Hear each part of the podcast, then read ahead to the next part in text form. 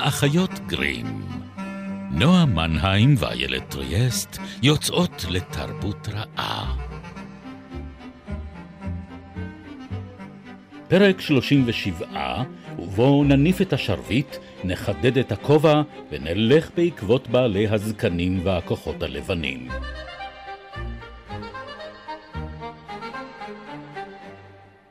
ושוב אנחנו כאן. הפעם אה, לא התגלחתי. למען יאריכון שערותיי. אה, מאוד יפה לך. תודה. אה, הבאתי שרביט. חייבים גלימה. שרביט. גלימה. אה, כן. חם פה מאוד, ועדיין איילת מקריבה את עצמה לטובת אה, האותנטיות תמיד. אה, של תמיד. גלי האתר, והיא אה, חובשת גם אה, מצנפת. כן. מחודדת כמובן. כן. יקיריי, אנחנו היום אה, בפרק על קוסמים. אה, אנחנו בעונת הגיבורים של האחיות גרים, ואיתי אה, באולפננו הביתי, אה, בביתה של נועה מנהיים. אני איילת ריאסט, ואנחנו מדי שבוע בגלי צה"ל, בימי רביעי בשמונה וחצי. ובשלל יישומוני הסכתים. אך, שירה באוזניי, כן. אמ, אז אנחנו אה, כאן איתכם, ועם שלל דמויות אה, גדולות אה, מהחיים. ומזוקנות מהחיים. ומזוקנות מהחיים. אבל זה מעניין אותי ש... זאת אומרת, זה קצת כמו מופע קסמים, אבל של מאחזי עיניים כאלה, כי אנחנו לא סיכמנו את זה קודם. את מבחינתי מתנדבת מהקהל, ואני לא מכירה אותך, אבל כשהיית צריכה לתאר איך את נראית בתור קוסם, אז היה נורא ברור לך איך את נראית. ברור. זאת אומרת, זה כאילו ישר בא יחד עם הגלימה כן. הייתה רק בעיה אחת. שאני לא, לא במין הנכון, המגדר הנכון. גם זה נפתר, אה, תלוי אצל מי, אצל אה, דיאנה ויין ג'ונס למשל, אה, יש איזה, באחד הספרים שלה, מישהו מתקרב לגשר ששומר עליו קוסם, כמו שהם עושים, כי כנראה אין להם מה לעשות חוץ מלעמוד ולשמור על קשרים. אה, חשבתי שזה טרולים. מה? חשבתי שאלה טרולים. מתחת לגשר. הטרול, מתחת לגשר, קוסם מעל הגשר, תתרכזי. אני מתרכזת. אה, ואז אה, כשהוא מתקרב יותר לקוסם, הגיבור שלנו מסתבר שזה לא גבר אלא אישה, Mm. אבל יש לה זקן, כי היא כאילו עם כל ה... עם ה checklist של איך כן. אמור להיראות קוסם. כן. אה, ומי מי עשתה את זה טוב יותר מג'ואנה קיי רולינג? Mm-hmm. ואני רוצה להקריא לך מתוך הפרק הראשון בהארי פוטר ואבן החכמים של ג'יי קיי רולינג, בדיוק איך נראה קוסם. שום דבר דומה לאיש הזה לא נראה מעולם בדרך פריבט. הוא היה גבוה, רזה וזקן מאוד, אם לשפוט על פי שערו וזקנו הכסופים. צ'ק. ששניהם היו ארוכים מספיק כדי לתחוב אותם מתחת לחגורה שלו. הוא לבש חלוק ארוך, גלימה סגולה שנגעה בקרקע, צ'ק. ומגפיים עם עקבים גבוהים ואבזמים. עיניו הכחולות היו בהירות, בוהקות ומבריקות מאחורי זגוגיות המשקפיים בצורת חרמשים, ואפו היה כה ארוך ומעוקל כאילו נשבר לפחות פעמיים. שמו של האיש היה אלבוס דמבלדור.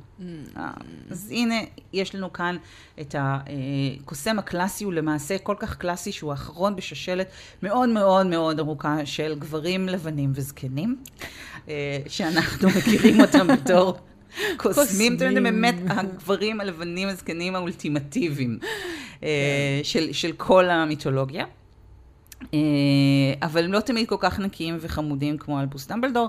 אה, גם אלבוס דמבלדור, איך לומר, גילינו עליו דבר או שניים. בלי לספיילר, אולי יש פה אנשים לא שלא היו בציוויליזציה. בשנים כן, האחרונות. אוקיי. אה, אז אני יכולה לתת לך אה, דוגמה נוספת, לאולי באמת האב? טיפוס, אני לוקחת אותך אחורה, כן. כן. אה, לאב טיפוס של השושלת הזו, שזה מרלין, המורה של המלך ארתור, אה, לא בגרסה המקורית. שלא הייתה גרסה אין מקורית, גרסה כי כזו. אין גרסה מקורית אה, של מורטי ארתור של אה, סר תומאס מלורי, אלא בגרסה המקסימה של T.H. ווייט, אה, מתוך הסדרה של המלך ארתור, וזה מתוך החרב שבסלע, הספר הראשון. ארתור עוד לא יודע שקוראים לו ארתור, הוא ילד קטן בשם יבלת, והוא הולך ללמוד אצל מרלין. ולמרלין היו זקן לבן ארוך ושפם לבן ארוך תלוי משני צדדיו. בדיקה קרובה יותר גילתה שהוא רחוק מלהיות נקי. לא שהיו לו ציפורניים מלוכלכות או משהו כזה, אבל נראה כאילו ציפור גדולה קיננה בשערות ראשו. אה, יבלת ידע לזהות את הקינים של הנץ המצוי ושל הגס. הוא זיהה את הגיבוב חסר הסדר של מקלות ושאריות שנלקחו מסנאים או מעורבים. והוא ידע איך הענפים והשורשים כוסו בנוצות של ברבורים לבנים, בעצמות ישנות, בנוצות מוכתמות בבוץ ובגללים. זה הרושם שהוא קיבל ממרלין. וואו. כן. על כתפיו של האיש הזקן, בין הכוכבים המשולשים שעל גלימתו, היו מסומנים פסים של הפרשות, ועכביש גדול גלש לאיתו מקצה הכובע, בזמן שמרלין הביט בילד הקטן שמולו, ומצמץ מה לאיתו. אמרנו על זה שטוב שיש לנו צנרת בבית? בדיוק. ואנחנו לא חיות בימי נכון. הביניים המוקדמים, או המאוחרים, או משהו בסביבה. אושר, אושר גדול, וגם יש לנו מזגן. או, ולכן את. יכולה לשבת כאן בגלימתך, אה, בגלימת. הקטיפה האהבה והמחניקה שלך, ולא למות מחום. אה, אז מרלין הוא באמת אה, הקוסם הגדול, האבא של לא רק למרות דמבלדור, אלא... שהתיאור המאוד אה, חב- חברותי עם בעלי חיים הזה מזכיר לי גם את אחד הקוסמים של החום. נכון, את רדגסט החום. רדגסט החום, אה, נכון, של, אחד אה, מחברי טולקין. מועצת התשעה אצל כן. טולקין. כן. ולעומתו יש לנו את הקוסם הנקי הרבה יותר, גנדלף, שהוא כבר לא אפור אלא לבן, הוא ממש נקי. כן. זאת אומרת, אתה צריך להיות ברמת כישוף די גבוהה כדי להסתובב לבוש בגלימה לבנה, כל הזמן לצאת איתה לקרב ולשמור על הבגדים שלך נקיים. הקסמים של הבליץ' הם, אה, הם, הם מתקדמים יותר. אתה צריך לחסל כמה אורקים בדיוק. רציניים במיוחד. כמה שדי גיהנום בשביל... אה, שואב את כל הדם והמוח מהגלימה שלך, והיא נקייה כש... כשהיית. לגמרי, אוקיי. אז טוב, אז אנחנו, אז חזרנו למודל הזה, שהזקן הוא ללא ספק ה- המוטיב המרכזי פה, ו... זה אבל, לא... אבל בכל זאת, מאיפה זה משהו- מגיעים אלינו כל הסממנים האלה? איך הם מתעצבים ונחקקים כל כך חזק? זאת אומרת, הם באמת מופיעים בכל, בכל מקום. אני חושבת שהזקן הוא חשוב לנו מכיוון שהוא ממקם אה, את הקוסם בגיל מסוים. כן. אה, אנחנו כן מתחילים לזהות את התבנית החוזרת הזו, שיונג נגיד אה, מבחינתו היא אחד הארכיטיפים אה, המרכזיים של הנפש האנושית, הזקן החכם. אה, אז אנחנו מתחילים באמת לזהות אותו באנשים מבוגרים. עכשיו זה נוצר, הארכיטיפים האלה נוצרו בעידנים שבהם לא היו הרבה לא אנשים היו הרבה מבוגרים. אנשים מבוגרים. זאת אומרת, כן. באמת היית צריך להיות משהו מיוחד כדי להספיק ולחיות ל... לגיל כל כך מתקדם, ואחת האגדות על מרלין באמת טוענת שהוא ידע כל כך הרבה כי הוא נולד זקן, Mm. והוא הלך והצעיר. זאת אומרת, הוא חווה את חייו לאחור בעצם. אה, אז יש לנו את הדמות הזאת שהיא קודם כל דמות של גבר זקן.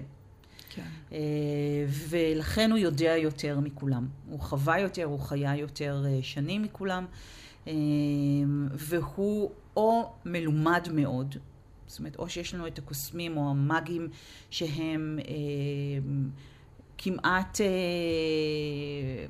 אוניברסיטאיים, זאת אומרת שהם למדו את הקסם שלהם או בבתי ספר לקוסמים, שזה הפכה להיות אה, תבנית מאוד מאוד מקובלת אה, בימינו.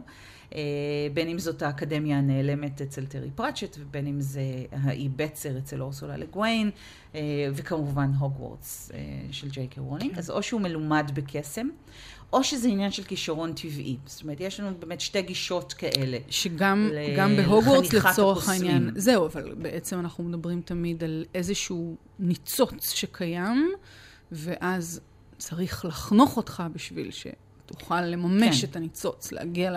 זה, זה מאוד במודל של שוליה ו... ו master, ש... שקיים בימי, שוב, בימי הביניים. נכון. בצורה מאוד חזקה. אבל כן יש את הקוסמים שלומדים את זה, ויש את הקוסמים שפשוט נולדו קוסמים. זאת אומרת שיש שם, זה לא רק אה, נכון לגבי הקוסם האינדיבידואלי, אלא לגבי מערכת הקסם שהעולם הזה מאמין בה, או שהספר או הסרט הזה מציגים. אה, אנחנו לא יודעים הרבה על אה, משר הטבעות למשל, אנחנו לא יודעים הרבה על חניכתו של גנדלף, או בכלל מסוגלים לתאר אותו כמי שהיה אי פעם גבר צעיר שהלך ולמד, לא יודעת מה, איך לעשות קסמים ואיך ללחוש לחשים. אנחנו מקבלים איזושהי מין תחושה כזאת של נצחיות, זאת אומרת, האיש הזה תמיד, מאז ומעולם, היה קוסם. אה, אבל אנחנו כן מזהים איזה שהם, בכל זאת, טרנספורמציות של קוסם. זאת אומרת, קוסם עולה בדרגה, או זה, אחר כך פשוט כל uh, עולמות הדרקונים מבוכים mm-hmm. וכו', uh, הפכו את זה לשיטתי מאוד, וכאילו גזרו מטולקין את, ה, את מה שעומד מאחורי הדברים, אבל כן, יש פה איזושהי, זה אולי לא חניכה בהכרח של קוסם אחר, או של מישהו שמלמד אותך, אבל אתה כן חייב לעבור איזשהו מכשול, איזושהי למידה עצמית, נכון. שהופכת אותך לקוסם חזק יותר. כמו שגנדלף באמת שלא, עושה את המעבר הורג אותך, הזה. מחשל אותך. כן, כן. ואם הנשר מגיע, אז בכלל מה טוב, כי כך באמת גנדלף עובר את התמורה הזו מלהיות גנדלף האפור, להיות אה, גנדלף הלבן, והרבה יותר אה, אה, רב עוצמה. אה, אחרי שהוא מקריב את עצמו, ואנחנו אולי ניגע קצת אה, בנושא הזה בפרק הבא של הקוסמים שלנו. אה, אבל יש כאן באמת שתי גישות מאוד מאוד שונות. האחת היא כאילו, אפשר לקרוא לה הגישה האלכימית, שקסם הוא כמעט דבר טכני. יש ספרים שבהם יש לחשים, אפשר לומר את הלחשים האלה, והם יפעלו. זה כמו באחד הרגעים שאני הכי אוהבת פרקים של באפי, אה, הם יושבים בבית של אה, ג'יילס, של הספרן המבוגר והחבר שלהם, ומעלעלים שם בספרייה שלו, וזנדר אומר איזשהו משפט בלטינית, ואחד הספרים מתלקח באופן ספונטני. וג'אז אומר לו, אל תדבר לטינית ליד הספרים. זאת אומרת, יש איזשהו כוח שאפשר להפעיל אותו אם אתה רק יודע את המילים הנכונות, ויש כאן הרבה פחות עניין של כישרון טבעי, ויותר עניין של למדנות. זאת אומרת, אתה קוסם, זקן וחכם, כי ישבת ולמדת. אה, אלכימיה, כי ניסית להפוך אה, עופרת לזהב, כי הצלחת להפיק את אבן החכמים, כי אה, אתה יודע את הפורמולות, את הממש מתכונים של שיקויים מסוימים, של לחשים והשפעות מסוימים שאתה יכול לומר אותם. אבל, אבל גם פה אני חושבת שכן, יש, כאילו, את מתארת בעצם מקום שבו הקסם הוא חלק מהעולם, הוא חלק כאילו אינטגרלי מהעולם, וכמו כל אחד מאיתנו, אנחנו לומדים, ו... כאלה שטובים יותר, טובים פחות, אבל כן יש את אלה שהם naturals, שהם כישרונות גדולים. נכון. הקוסמים שאנחנו מדברים עליהם, או מדברות עליהם היום, הם, הם, הם, הם הגדולים שבקוסמים. זאת אומרת, הם המורי הדרך באיזשהו מקום. כן, אבל זה באמת... הם...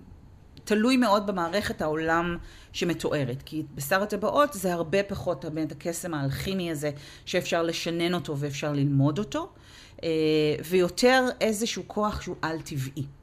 זאת אומרת, איזושהי אה, עוצמה שהמקור שלה הוא מחוץ לגדר הטבע ולא בהישג ידם של האנשים הרגילים. הם יכולים לעשות דברים מסוימים, כן, הגמדים יכולים לייצר חפצי קסם מסוימים, אה, בני לילית או האלפים יש להם את הקסם, הקסם שלהם, שלהם שהוא קסם אחר. בעצם איזה מין קסם טבע שהם נולדים איתו. הקסם כן. הוא... אה, חלק מהמהות אה, שלהם. שלהם. כן. אה, אנחנו חולמים על קסם, אנחנו עושים קסם, הם עצמם קסם. זה קטגוריה אחרת לגמרי של קרבה, נגיד לדיוויין, כן? ואז אנחנו מקבלים את ההקבלה הזאת לדת. אנחנו... מלאכים. כן, כן, אנחנו סוגדים אה, לאל, אנחנו, יש כהנים. הכהנים הם כמו הקוסמים האלכימיים, הם למדו את מלאכתם. אה, הם יכולים לעלות במדרגות שלהם ולהפוך להיות האפיפיור. כן. אבל יש את המלאכים, זאת אומרת, יש את מי שהם ישויות שהן כמעט על-טבעיות לחלוטין. אבל במובן הזה אה, דווקא... שפועלות ב... במישור שלנו. בעולם של טולקין, אז הקוסם הוא כן קצת על גדר המתווך הזה, הוא נכון. המתווך של הקסם עם עולם בני האדם, או, או ה, ה, היצורים הפחות קסומים, בוא נגיד את זה ככה. כן. כמו שהמלאך נמצא בחצי הדרך שבין האל לבין האדם. זאת אומרת, הוא עדיין לא האל, הוא לא אילובטר, כן, הוא לא בורא העולם, בלי להיכנס פה יותר מדי לנבחי המיתולוגיה הטולקינאית, כי יש לנו אה, רק 25 דקות ולא 25 שנה. אה, אבל כן, הקוסם נמצא איפשהו על, ה, על התווך הזה. אה, ואני חושבת שנגיד אחד הדברים שרולינג עושה מאוד מאוד יפה אה, בספרים שלה זה באמת ליצור איזושהי סינתזה של שני הדברים הללו. של אה, מצד אחד יש לנו כישרון טבעי וזה נורא נורא חשוב. אה, אבל מצד שני זה משהו שצריך לשבת על התחת וללמוד אותו. אה, ואם יש לך כישרון טבעי זה לא מספיק. ואם אתה לומד זה גם כן לא מספיק. אנחנו רואים נגיד את אה, הרמיוני גריינג'ר, שהיא החפרנית האולטימטיבית ובאמת החנונית הכי חמודה בכל ספרות הנוער של השנים האחרונות. אה, והיא מאוד למדנית והיא באמת תלמידה נורא נורא טובה בבית הספר, אבל זה מאוד ברור שהארי עם הכישרון הטבעי שלו יהיה קוסם יותר חזק ממנה, כי יש לו אדג'. כאילו. כן, אבל אני חושבת שגם מה שרולינג עושה, וזה מאוד כזה מתאים לתקופתנו, זה למצוא את הכישרון החבוי בכל אחד, ובכל נכון. נביל לונג בוטום והיכולות כולנו שלו. ראינו איך אה, נביל לונג בוטום ו... נראה היום, וזה בהחלט משחק לידיה של הטרנספורמציה שאת מדברת עליה. כולם עוברים טרנספורמציה, שזה באמת כיף לראות כשזה קורה. אז כן, אבל יש שם באמת את השילוב הזה בין הצורך ללמוד את, ה, אה, את המלאכה הזאת ולהתייחס אליה כאל מלאכה ככל המלאכות, אה, ובין הניצוץ הזה שאתה, שאתה צריך שיהיה לך. כאילו זה נגיד לא כמו למשל בנרניה, כי בנרניה הקוסמים שהם פוגשים, הם פוגשים במסע אל השחר, במסע בדורך השחר, הם פוגשים לדעתי שני קוסמים. אה, יש את האיש של רמנדו, שזה הקוסם mm-hmm. שאחר כך הנסיך כספיאן מתחתן עם ביתו. אה, ויש את קורייקין, שזה הקוסם שהופך את הגמדים אה, הקטנים שם לחד רגליים כאלה. Mm, אה, נכון. ובשני המקרים נאמר לנו שהקוסמים הללו הם למעשה כוכבים שנפלו. זה באמת כבר, זה שם אותם במרחבים האלה של העל-טבעי ושל המלאכים ושל הישויות שהן לא באמת אנושיות, ולכן הן יכולות לעשות מה שהן רוצות עם חוקי הטבע, כי אנחנו כאילו קפצנו ישר נתלינו בשערות זקנו של הקוסם, ולא אמרנו מה הוא עושה. מה זה קסם? מה, מה הוא צריך לעשות. כן. אה, אז הקוסמים, כמו שאנחנו אה, מתוודעים אליהם, יכולים לשנות את המציאות. ולא רק לאחז עיניים. נכון. שהם עושים את זה. זה, זה מה שמבחין בין הקוסם אה, שהוא הודיני, הוא קוסם במה, מה שנקרא, אה, לבין מי שהוא קוסם, הוא לא מג'ישן, אלא וויזרד, או סורסרר. כן. אה, והוא יכול להפעיל אה, כוחות שמשנים את טבעה של המציאות. אז זה, אלה יכולים להיות דברים קטנים במרכאות, כמו להפוך מתכת אחת למתכת אחרת. אלכימיה. אלכימיה. או לחיות לנצח, או לדעת את העתיד, או לעוף. לחיות לנצח זה, או... זה, זה פרקטיקה חביבה לנשים, אה, על קוסמות... אה. כולם מתים על לחיות לנצח. כולם מחבבים את הז'אנר. כולם, כן. זה מאוד, כן. uh, זה תמה מאוד uh, כן. אהובה וחביבה, והרבה מאוד מהיצירות שעוסקות בקסם עוסקות במידה כזו או אחרת בחיי נצח. כי ו... אם אתה רוצה לשנות את, ה, את הטבע כפי שאנחנו מכירים אותו, אז מה? מה יותר גדול מלנצח את המוות? נכון, ואם אתה בכלל... אתה עצמך, כקוסם, ברגע שאתה מציב את עצמך מחוץ לטבע, במקום שבו אתה יכול להפעיל כוחות על המציאות, אז אתה לא תמות, כי אתה לא נמצא בתוך המכונה, בתוך המטריקס. כן. אתה בעצם נמצא מחוץ למטריקס. Mm-hmm. Uh, בסדרת uh, ספרי הבלגריאד והמלוריאן, uh, יש, הקוסם שם חי חמשת אלפים שנה. Uh, ואז הם שואלים אותו, איך זה שעוד לא מתת? אז הוא אומר, אני לא יודע, כנראה שיש לי עוד מה לעשות. זאת אומרת, זה מאוד, זה עניין מאוד מאוד פרקטי. מלאכתו עוד לא נשלמה, ולכן הוא לא, uh, הוא לא מת עדיין. אבל אז... קוסמים יכולים למות. שזה גם, הם כאילו... הם יכולים אומרת, בהחלט למות. זאת אומרת, כן. הם לא יצורים במובן הזה לגמרי על-טבעיים, הם לא אלוהים. לא. הם, הם לא אלוהים. לא, כן. הם, זאת אומרת, הם בני באמת, אדם כן. פלוס, משודרגים. משודרגים, כן. אמ, אז הם יכולים אה, להפעיל על המציאות כוחות שמשנים אותה. אבל בכל זאת בואי נדבר רגע על ההבדל, כי אנחנו מודעים לקיומן של מכשפות, אפילו הקדשנו להם שני פרקים. נכון. בעונה הקודמת. אה, ובכל זאת, איכשהו כשאת אומרת מכשפה ואת אומרת קוסם, או מכשף אפילו, את לא רואה את אותו דבר, ממש לא. את מדמיינת שתי ישויות מאוד שונות. אמ, ואני מניחה שיש לזה איזה שהם יסודות בתרבות ש... שגרמו לזה. אולי הדרך הכי נוחה שדרכה אני יכולה לדבר על זה, זה אולי על ידי אה, דיבור על אחת ממערכות הקסם האהובות עליי והשונות מאוד דווקא מהמודל שאנחנו אה, הצגנו עד עכשיו, ואפילו היא נופלת במקום הזה, שזה אה, הטרילוגיה של ארץ ים, של אורסולה לגוויין. שאם לא קראתם עדיין, עליי, כן, אה, באמת טרילוגיה מרתקת. ובלעדיה לא היה הארי פוטר, זאת אומרת, זה בהחלט היה, זו הייתה היצירה שהניחה את היסודות אה, להרבה מספרות הפנטזיה שבאה אחריה. אה, וקודם כל זו מערכת קסם מאוד שונה מזו שאנחנו אה, דיברנו עליה עד עכשיו, אה, מכיוון שהקסם כאן הוא קסם של מילים. זאת אומרת, אין כאן למשל שיקויים. אה, כמו אה, שפרופסור סנייפ מלמד, אה, ואין כאן טיפול בעזרת חיות פלא או מה שזה לא יהיה, שהגריד מנסה ללמד ונכשל. הקסמים שם הם מבוססי שמות ומבוססי שפה. קבליים קצת. קבליים קצת, ספרותיים מאוד. זאת אומרת, כן. הם, הם, הקוסמים שם עושים מה שהסופרים עושים. הם בוראים עולם במילים, הם משנים את העולם במילים. ו- ויש פה אולי אפילו איזה מין משחק בין עבודה לתודעה מול עבודה על המציאות. זאת אומרת, נכון. אפרופו, האם זו אשליה או, או נכון. מציאות. אז הם מדברים, זאת אומרת, גד, הקוסם שעליו אה, אה, נכתבה בעצם חלק אה, גדול מהסדרה, אה, מתאר את זה לתנר, אה, הכהנת שהוא פוגש בספר השני, והוא מסביר לה שיש אשליות, הוא יכול לעשות אשליות מדהימות, אבל אם היא תנסה לאכול את האשליה שהוא ייצור בפניה, היא תישאר רעבה, כי כן. זה לאכול מילים בעצם. כן. אבל הוא גם כן יכול להפעיל כישוף שהוא כישוף אמיתי, ולחולל תמורות בעולם. אבל זה משהו שצריך מאוד להיזהר בו, כי כשאתה עושה כשף, כשאתה עושה קסם, אתה משנה את האופי, האופי של המציאות, ויש לזה מחיר, יש איזון שחייב להישמר. ואם אתה גורע משהו מהמציאות, אז אתה תשלם על זה מחיר, ואם אתה מוסיף משהו למציאות, גם על כך יש אה, מחיר שיש לשלם. אבל אפילו בעולם הזה, שיש שם בית ספר לקוסמים והולכים ולומדים בו את uh, תורת הקסם כן, ואת השמות. כן, ויש שם גם עולם דתי אה, דכאני, יש שם כל מיני דברים. נכון, כן. ואפילו שם היא אומרת בספר הראשון על משהו, כמין אמרה עממית כזאת, מרושע כמו כישוף של אישה. זאת אומרת, אפילו, ב... והספר הזה נכתב בשנות ה-60, אה.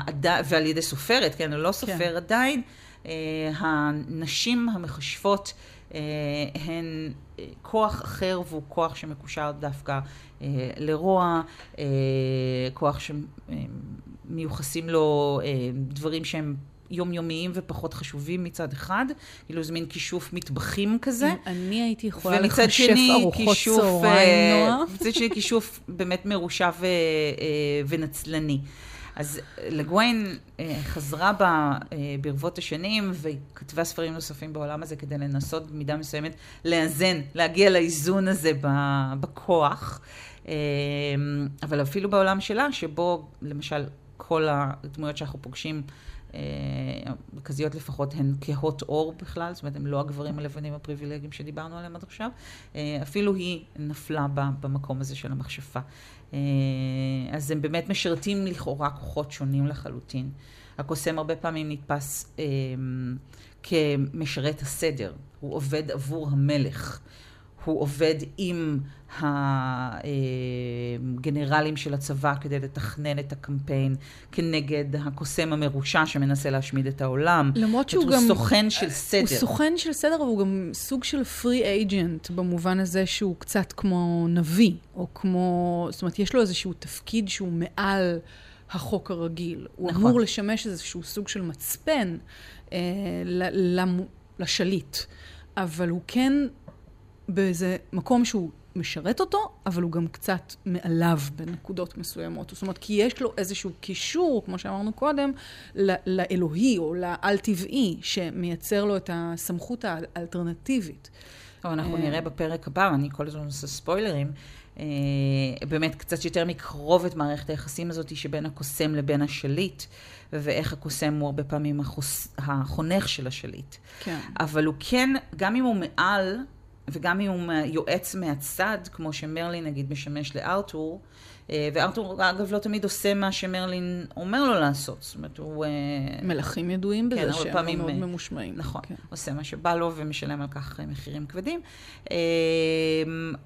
אבל הוא חלק מתוך הסדר הטוב. כן. הוא חלק מתוך המערכת של הכוח. המכשפה מתקיימת מחוץ לגבולות של מערכת הכוח כן. בכלל. זה- מעניין, זה נכון למשל גם אם אנחנו מסתכלים על הדרואידים ועל ה, על המערכה, כאילו, על, על הדת הקדם-נוצרית אה, ש, שמביאה איזשהו קסם טבע באמת קצת שונה ממה ש... אנחנו, אנחנו לא יודעים על זה מעט, אנחנו, האמת, זהו, כן. אנחנו לא יודעים על זה הרבה, אבל כן, הרבה מהשורשים של המיתוס הארתוריאני בכלל ושל אה, הדמות של מרלין בפרט, מגיעים אלינו מהמבינוגיון ומהאגדות אה, אה, והמיתולוגיות הוולשיות. ושם אנחנו באמת יכולים לראות את מרלין כנציג ה... או מיירדין, ואני בוודאי, כל מאזיננו הוולשים עכשיו, יושבים וכותבים מיילים נזעמים. על אה, זה אותם שלי בוולשית, ואנחנו לעולם כן. לא נבין אה, מה הם כתבו. אה, על ההגייה באמת המזעזעת שלי של, ה, אה. אה, אז שם אנחנו רואים מפגש של דמות המיירדין הזה של מרלין עם קוסמות. זאת אומרת, כבר אז קוסמות קיימות, אולי אחת הקוסמות המפורסמות ביותר, מורגן, כן. מורגנה לפיי, שאם אנחנו מפרקות את השם שלה, אז מורגנה זה, זה מיראז', כן, זאת אשליה. אה, ולפיי היא של הפיות, זאת אומרת, היא כמעט ולא קיימת, היא איזשהו מין אה, אה, לחש אוורירי כזה ב, אה, באוויר, כן? אבל היא מתכתבת קצת אולי עם לילית. כן.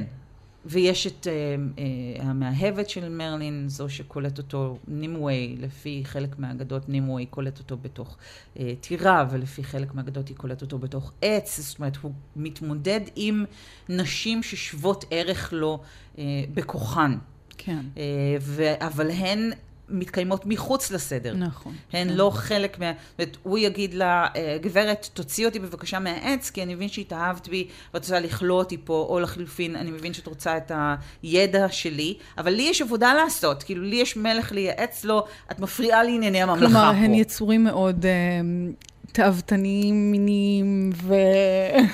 אנוכיים, אה, ושרק אה, רוצים אה, את הכוח לעצמן, ולגזול מהקוסמת השרביט שלו, או המטה שלו.